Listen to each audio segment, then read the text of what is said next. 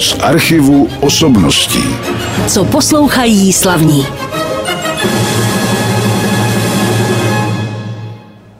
Vítejte u dalšího premiérového pořadu, který právě ohlásila naše znělka. A já musím na začátku říct, že dnes tady mám ve studiu velmi vzácného hosta, teda z mnoha pohledů, ale ten, který já teď v tomto okamžiku mám na mysli, je ten, že můj dnešní host, sopranistka, za chvilku ji představím, dosud nevystoupila v žádné opeře na jevištích Národního divadla v Praze.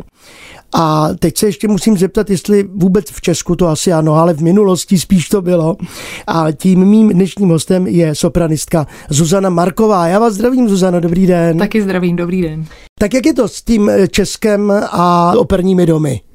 No, je to tak, já jsem kdysi byla v angažmá v divadle v Ostravě a pak jsem odešla do zahraničí a vlastně v posledních letech jsem se párkrát vrátila do Prahy zpívat několik koncertů, ale nikdy to nebylo v divadle na jevišti. Takže možná Zuzanu Markovou znáte a teď ji můžete vidět právě na jevištích Národního divadla, je to buď ve státní opeře nebo ve Stavovském divadle při dvou představeních. To jedno už má za sebou premiéru, to je představení La Traviati Giuseppe Verdio a ještě na vás čeká, abychom to řekli na začátku Don Giovanni Wolfganga Amadea Mozarta, tam je to role Dony Ania, samozřejmě hlavní role Violety Valéry v té Verdiho opeře. Tak to bude teď, co vás čeká, ale protože vždycky na začátku uvedeme některé vaše vystoupení z minulosti, tak co jsme poslouchali teď, to byla Lucha di Lammermoor. Nevím tedy orchestr, který vás doprovázel a nevím, jestli vy si na to vzpomenete. Jo, jo, je to Avignonská opera. Avignonská opera a slyšeli jsme tedy ukázku z této opery Gaetana Donizettiho. Zuzana Marková je se mnou ve studiu, abych se jí zeptal a vlastně tu odpověď asi znám, co jí přivedlo ke zpěvu. Byla to maminka. no samozřejmě taky.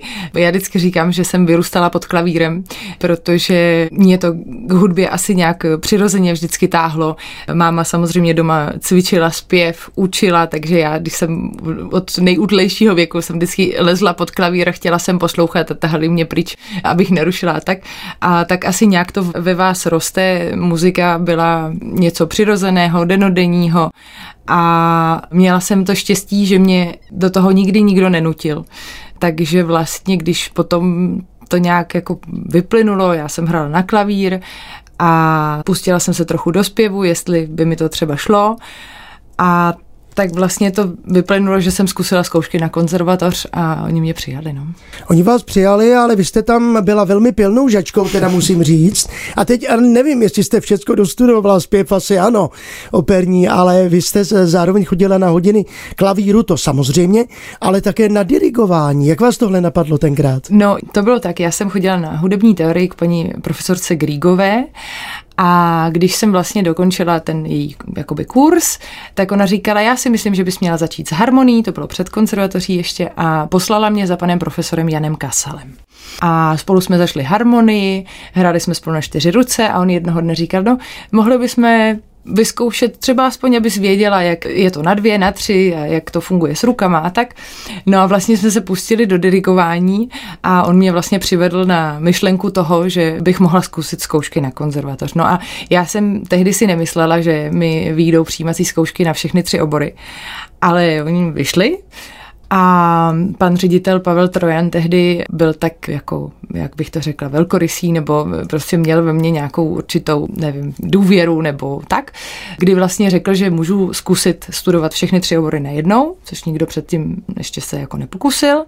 Pokud to nepůjde, nebudu to stíhat zvládat, tak prostě v polovině prvního ročníku nebo na konci se pustím pouze do toho, co mi půjde co zvládat. Já jsem dostudovala všechny tři obory do maturity, a pak už jsem se dál ale věnovala jenom zpěvu, protože pak už to už prostě nejde. To už se musíte na něco soustředit, jinak to děláte všechno potom na půl, protože už vlastně je to o interpretaci, je to o takový ty vyšší dívčí.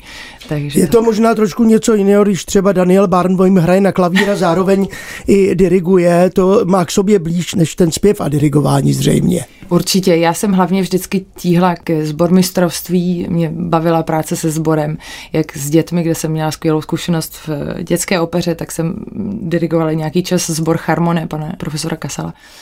A hodně vám to dá vlastně i do té pozdější kariéry, kdy já si dneska můžu přehrát v podstatě, nechci říct jakoukoliv, ale z 90% partitury klavírní výtahy, já si studuju všechno sama, což je obrovskou jako výhodou a vlastně i rozumíte tomu dirigentovi gestům, co po vás chce. Je to prostě, máte o něco víc do své výbavy. My musíme taky pustit hudbu, kterou jste si vybrala a připravila do dnešního pořadu pro naše posluchače. Budou to zajímavé nahrávky a hodně v nich budou figurovat vaše kolegyně, sopranistky, světového jména. Tou první, tuším teď, když se dívám na váš seznam, je Mariela Devia. Co je to za dámo?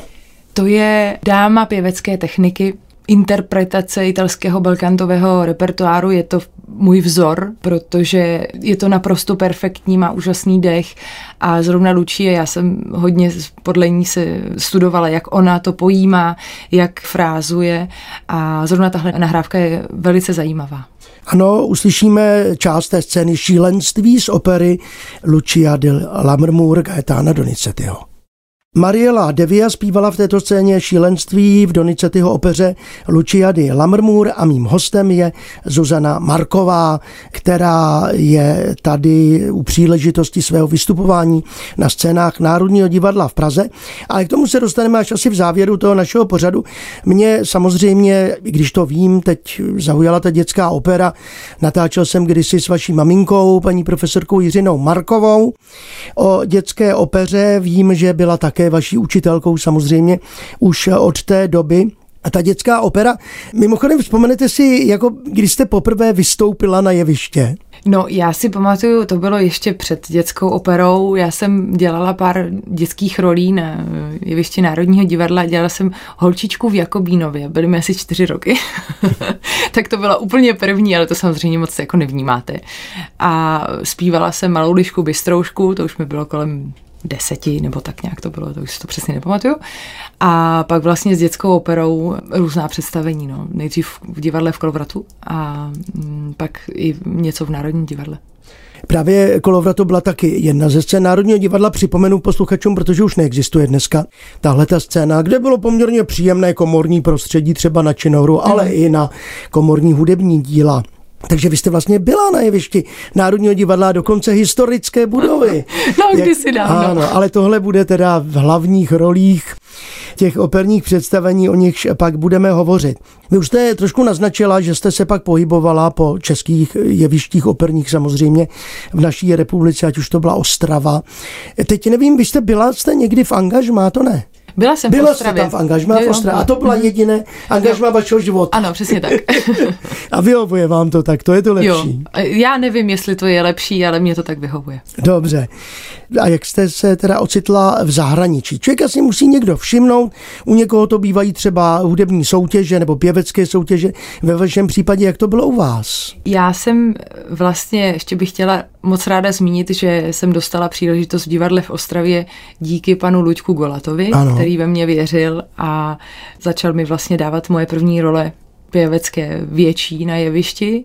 A já jsem tehdy vstoupila do angažma a vlastně potom jsem se, protože jsme dělali jednu produkci Marka Tutína, italského skladatele, on mě dal zase do kontaktu dál s italskou jednou agenturou a stalo se, že jsem se prostě dostala na předstívání do Boloně kdy malé české ucho vůbec nevědělo, jako o, do čeho jde a o kolik v tom předspívání jde. Bylo to na Idoménia a já jsem si tehdy nepřipravila Ari z Idoménia, protože prostě jsem si mysl, nějak no prostě české ucho neví, ale oni mi tehdy dali moderní operu Tomase Adese, Powder Her Face, v režii Pierluigi Pizziho, což bylo neuvěřitelné štěstí, čest a tam jsem pochopila, jak to funguje venku. A vlastně pak jsem se dostala po této práci na festival v Martina Franka, kde jsem dělala jeden takový komorní koncert a dělala jsem cover u opery Donizettiho Gianni di Parigi. Mimo jiné, tam jsem poznala svého manžela budoucího. A vlastně tam se mi tehdy zmínili o tom, že existuje operní studio u Teatro Comunale di Bologna. A já jsem tehdy, jsem si říkala, tak to zkusím, sice jsem v angažmáli, tak nějak jsem měla pocit, že bych mohla se posunout nějak nebo na sobě víc pracovat jinak. A oni mě vzali, což bylo taky tak trochu nečekané. A já jsem prostě jednoho dne naložila auto a odstěhovala jsem se do Boloně. A jela. No a tak, no. Takže takhle bylo můj odjezd do zahraničí, kdy jsem vlastně nevěděla vůbec do čeho jdu. Dobře, tak jste se ocitla v Itálii a tam odtud už byl potom jenom krůček, i když teda samozřejmě vydřený krůček. Hodně vydřený. I na ty další místa, kde všude jste zpívala. Ale pusme si teď ukázku a tím se vlastně vrátíme trošku k vašim studiím klavíru, takže klavír asi patří mezi vaše oblíbené nástroje. Co jste vybrala?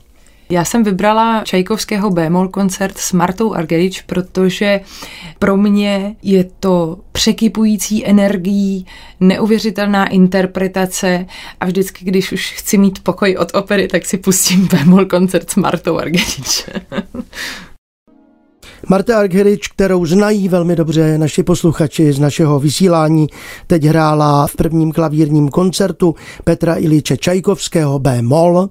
To vždycky člověku naskočí okamžitě a vím, že řada lidí stejně tak jako já to měla doma jako první desku, obyčejnou ještě tenkrát z náravku. Já jsem to měl se Světoslavem Richterem. Ano, protože tenkrát u nás vyšla tak to samozřejmě dneska už je minulost, i když desky se vracejí zpátky. Jak vy to vůbec máte s nahrávkami? Já jsem začínala vlastně na nějakých deskách, co jsme měli doma, gramofonových deskách, pak se přecházelo na kazety magnetofonové, Aha. pak se to přepalovalo na CDčka, to byly procesy, které už dneska nikdo nezná, neví, je z mladé generace. Ale vlastně se rovnou asi zmíním nahrávku, která nás čeká. Je to Verdiho Requiem. Já jsem vlastně poprvé, když jsem slyšela Verdiho Requiem, tak to bylo s Pavarotim, kde to bylo ze začátku jeho kariéry a byla jsem naprosto unešená nad hlasem, nad čistotou projevu, nad perfektní technikou a vlastně celkové to provedení s Karajanem je podle mě naprosto fenomenální. Víte co, tak když jste o tom mluvila, tak tenhle ten vstup zkrátíme a pustíme si rovnou tu ukázku. My jsme teď poslouchali nahrávku, která se líbí mému dnešnímu hostu, sopranistce Zuzaně Markové, Verdiho Requiem, které dirigoval Herbert von Karajan. Já teď nevím, tuším, že to bylo s berlínskými filharmoniky a nejsem si úplně jistý v tomto případě. No a obsazení tam bylo skvostné, Pavarotti, Giaurov, Price, Kosoto a samozřejmě také sbor. No a my jsme teď u další hudby, ale před tou další hudbou se zeptám ještě na váš další tedy jaksi postup a vývoj, ale jenom krátce, protože z té Itálie, jak už jsem říkal, to byl začátek té cesty do zahraničí a vy jste zpívala na mnohých místech, třeba v Covent Garden, v Římě, teď nevím, kde všude ještě, protože někde to mám napsané, ale teď to nemůžu najít. Tak kolik bylo těch operních domů a který na vás třeba nejvíc zapůsobil tím prostředím? Prostředím? Já úplně přesně, kolik jich bylo, to nevím, ale je jich pár, který opravdu na vás zanechají, jak bych to řekla, hlubokou vzpomínku. Já mám na každou produkci vzpomínám dobře, mi se zaplať pambu nikdy nestalo, že bych byla v nějaké špatné situaci nebo měla špatné kolegy, vůbec ne a je pár srdcových míst, které vám zůstanou. Já nevím, třeba například zrovna, jak jste zmiňoval Covent Garden, eh, kde jsem dělala v Donu Giovannim Zerlínu a potom Dom Pasquale Norínu. To byla neuvěřitelná zkušenost, zážitek, kdy vlastně víte, že před pár lety na to koukáte jako ten obrovský dům operní, kam se chodíte dívat do publika a vlastně si neumíte úplně představit, že byste tam jednou stál. A to samé bylo v Paříži, kde jsem dělala Traviatu, nebo v Berlíně s Domingem a s Bernheimem. jsme dělali pár představení La Traviaty z italských, já nevím, třeba La Fenice v Benátkách, kde jsem dělala mnoho produkcí. Teď naposled to byl Řím, letní sezona v teatru Caracalla. Je to velice náročné, ale ty vzpomínky jsou krásné. No. A těch rolí bylo už taky hodně a teď něco z toho od vás uslyší posluchači Národního divadla v Praze. Ale my jsme už také řekli, že máte ráda koncerty. Je nějaký oblíbený autor období, které ráda zpíváte? No, já většinou na koncertech po mně žádají, jsou žádány árie nebo scény z oper a někdy by bylo prýma se taky pustit do té vokálně Ano, písňové tvorby. Nebo písňové tvorby. A to zatím teda nehrozí. Zatím se mi to moc nestávalo. No. Nestávalo, tak třeba do budoucna Třeba to- to přijde a najdete chuť i k tomuto, i když jste zřejmě dost zaměstnaná teda Hmm. tím vším v těch operních domech. Pustíme si další hudební ukázku na rádiu Klasik Praha před chviličkou. To bylo Requiem pod taktovkou Herberta von Karajana. A teď tady vidím, že jste připravila zase další dámu, což je Montserrat Cavaje, kterou já jsem slyšel i osobně teda zpívat před lety. Bude na to tentokrát sama, když připomenu, že to je nahrávka s vynikajícím obsazením Pavaroty, Mills například. Luisa Miller, tak jaký je zase vztah váš k tomuto dílu a k Montserrat Cavaje? Luisa Miller, to byl můj debut v Marseille před pár lety a je to krok dál v mém repertoáru. Je to hrozně zajímavé dílo. Já jsem tuhle nahrávku poslouchala pořád v podstatě, protože nejdřív já většinou si sednu ke klavíru, zahraju si to dílo, pak si to začnu technicky rozebírat, pěvecky se do toho začnu pouštět, aby se to, jak já říkám, do toho krku dostalo, aby si to sedlo. A pak se zaměřím na interpretaci, na frázování a tak postupně to dávám dohromady a pak mám vždycky ráda, když si poslechnu nahrávky, abych věděla, jak to ostatní interpretovali, co se mi líbí, co ne, co si z toho mohu vzít, co ne. Samozřejmě Montserrat Caballé je, je hlasově úplně jinde, než jsem já. Jsme v jiný hlasový obory, ale i tak si z toho můžete strašně moc vzít. A tahle nahrávka je opravdu, si myslím, že je jedinečná. Montserrat Cavaje zpívala tedy teď v opeře Luisa Miller, no a my už se pomalu budeme loučit, ale nedostali jsme se k tomu nejdůležitějšímu a to jsou ta představení na jevišti ve státní opeře a potom také na scéně Stavovského divadla. Tak my jsme říkali, že už byla premiéra La Traviaty. Teď jsem si tady nepoznamenal, zda to je nějaké starší představení, do kterého vstupujete, nebo to bylo čerstvé. Je to stará inscenace. Je to stará inscenace, protože o Donu Giovannim vím, ta je hodně letitá teda, když jsem koukal na to datum. Tak La Traviata už měla premiéru, takže se můžu zeptat, jaká byla premiéra? pro mě krásná, publikum si myslím, že si to užilo, bylo spoustu ovací, měla jsem úžasné kolegy vedle sebe, úžasného pana dirigenta, takže můj pražský debut byl pro mě velice vzácný a musím říct, že ho budu nosit v srdci. Dobře, tak zmínila jste se o dirigentovi, o kolezích, tak řekněte, kdo to byl, aspoň nejbližší. Uh, mým Alfredem byl Matteo Desole, George Žermo, bariton byl Štěpán Drobit a pan dirigent Andrej Jurkevič.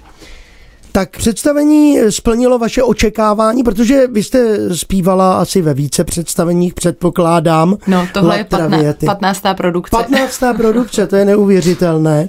No a jako má člověk z toho určitě svoje pocity, ať už to není jenom z hudby a z provedení, ale i z kostýmů, scény. Jak k tomuhle přistupujete, nebo jak to je? Po každé je to jiné. Máte jiné kolegy, jiná inscenace, trochu jinak to cítíte. Já nikdy to není to samé. Často se mě ptají, jestli se nenudím dělat pořád traviatu. Já se nikdy nebudu nudit. Při té traviatě určitě ne, ale asi ani při jiných ani operách. Při jiných. Protože, jak říkáte, je to po každé jiné. No a co třeba, kdyby někdo vymyslel, nevím, jestli už se to stalo, nějakou super moderní interpretaci to už jsem taky mám za sebou i moderní traviaty a nějak se s tím musíte zžít. Hmm. Je to i s ostatním, jako nejenom v La Traviatě, ale když se vám stane, že máte moderní produkci, no tak buď to akceptujete a nějak se s tím poperete, nějak si to osvojíte, nějak si v tom najdete svoje, jak to vyjádřit, tak, abyste tomu sám věřil, anebo to odřeknete, protože jinak podle mě to nejde. A protože Verdiho Traviata se na jevišti státní opery Praha hraje teď to konkrétní představení, ve kterém účinkuje můj dnešní host Zuzana Marková víckrát, tak v kterých představeních účinkujete vy to řeknu ve středu 27. září a v pátek 6. října. Už jste teda odspívala dvě, kromě té premiéry ještě v neděli 10. Takže není to mnoho, ale pak vás čekají jiné povinnosti, ale věřím, že na studování Traviaty si užijí posluchači i s jinými pěvci. Do Dona Giovanniho na jeviště Stavovského divadla, které je jaksi prolnuto tím duchem Mozartovým, jak se vždycky populárně říká, tak tam máte roli DonyAny v Donu Giovannim. Tu jste taky zpívala, Donu Anu? Tu jsem dělala kdysi v Boloni. A jenom jednou v té Boloni? A vy jste říkala, že jste tam zpívala Cerlínu. Je to tak. A to Cerlínu bylo v Covent Garden. v Covent Garden. Mm-hmm. Takže eh, Dona Anna, to je, je taková další premiéra po delší době, ale ta role vám sedí, předpokládám. Já jsem moc ráda, že se k ní budu vracet, i protože vlastně další Dona Anna mě čeká na jaře v teatru La Fenice v Benátkách. Takže je to zase, když berete roli, kterou jste kdysi zpíval po delší době, tak to zase cítíte jinak, je v tom určitý posun a já se na to hrozně těším. Tak to vám samozřejmě přeju a teď řekněme o Donu Giovannim, nemusím asi rozebírat představení, to je jasné. Něco víc, je to představení, která už jsem mnohokrát viděl, ale ne s vámi, takže rád přijdu se podívat v těch termínech 30. září, 8. října a 13. října, kdy vystupujete a jenom zase připomeňte dirigenta spolupracovníky na jevišti. Pan dirigent je Tomáš Konč, bude se mnou zpívat Jiří Brückler, Pavel Schwinger, Michaela Bledar-Sajmy a samozřejmě ještě další. Samozřejmě tam je to obsazení větší. No a kromě toho jsou samozřejmě diváci zváni taky podle stránek Národního divadla v Praze, kam se můžete podívat. Tam už najdete i ta konkrétní představení. Nevím, jestli není vyprodáno v moment, kdy vysíláme tento pořád, ale snad se nějaká vstupenka najde. No a už jenom závěrečné slovo před poslední hudební ukázkou. Podle toho, o čem jste tady mluvila, tak asi nejvíc, mm, možná se pletu, zpíváte v Itálii, je to tak? To se asi nedá úplně Nedá říct. se to tak říct. Mm. Ale jste tam často a žijete tam? Ne, žiju v Praze. Žiju v, V Praze žijete. A v Itálii jsem žila pár let a teď jsme s manželem a s dětma v Praze. Takže děti chodí do české školy. Ano, přesně tak. Takže to mají lepší a, a už nevím, jak jsou staré, jestli už projevují nějaké hudební nadání. No, já to netlačím, nějaké nadání tam určitě je, zatím to bereme velice obecně a uvidíme, co holky do čeho se pustí. Dobře, já vám moc děkuji, že jste přišla do našeho studia a Já děkuji. poznali jsme vás z té stránky operní pěvkyně na jevištích Národního divadla a při dalších mých otázkách. A na závěr už jenom poprosím, abyste představila svoji hudební ukázku, kterou teď uslyšíme a ke které já jenom doplním, že má trošku zhoršenou technickou kvalitu, tak nás posluchači omluvte. Je to kousek ukázky z La Traviaty z Maggio Musicale Fiorentino z Florencie. A to je další produkce, která mi přirostla k srdci, protože byla nejenom, že byla teda úspěšná, ale pan dirigent byl Fabio Luisi a byla to krásná práce.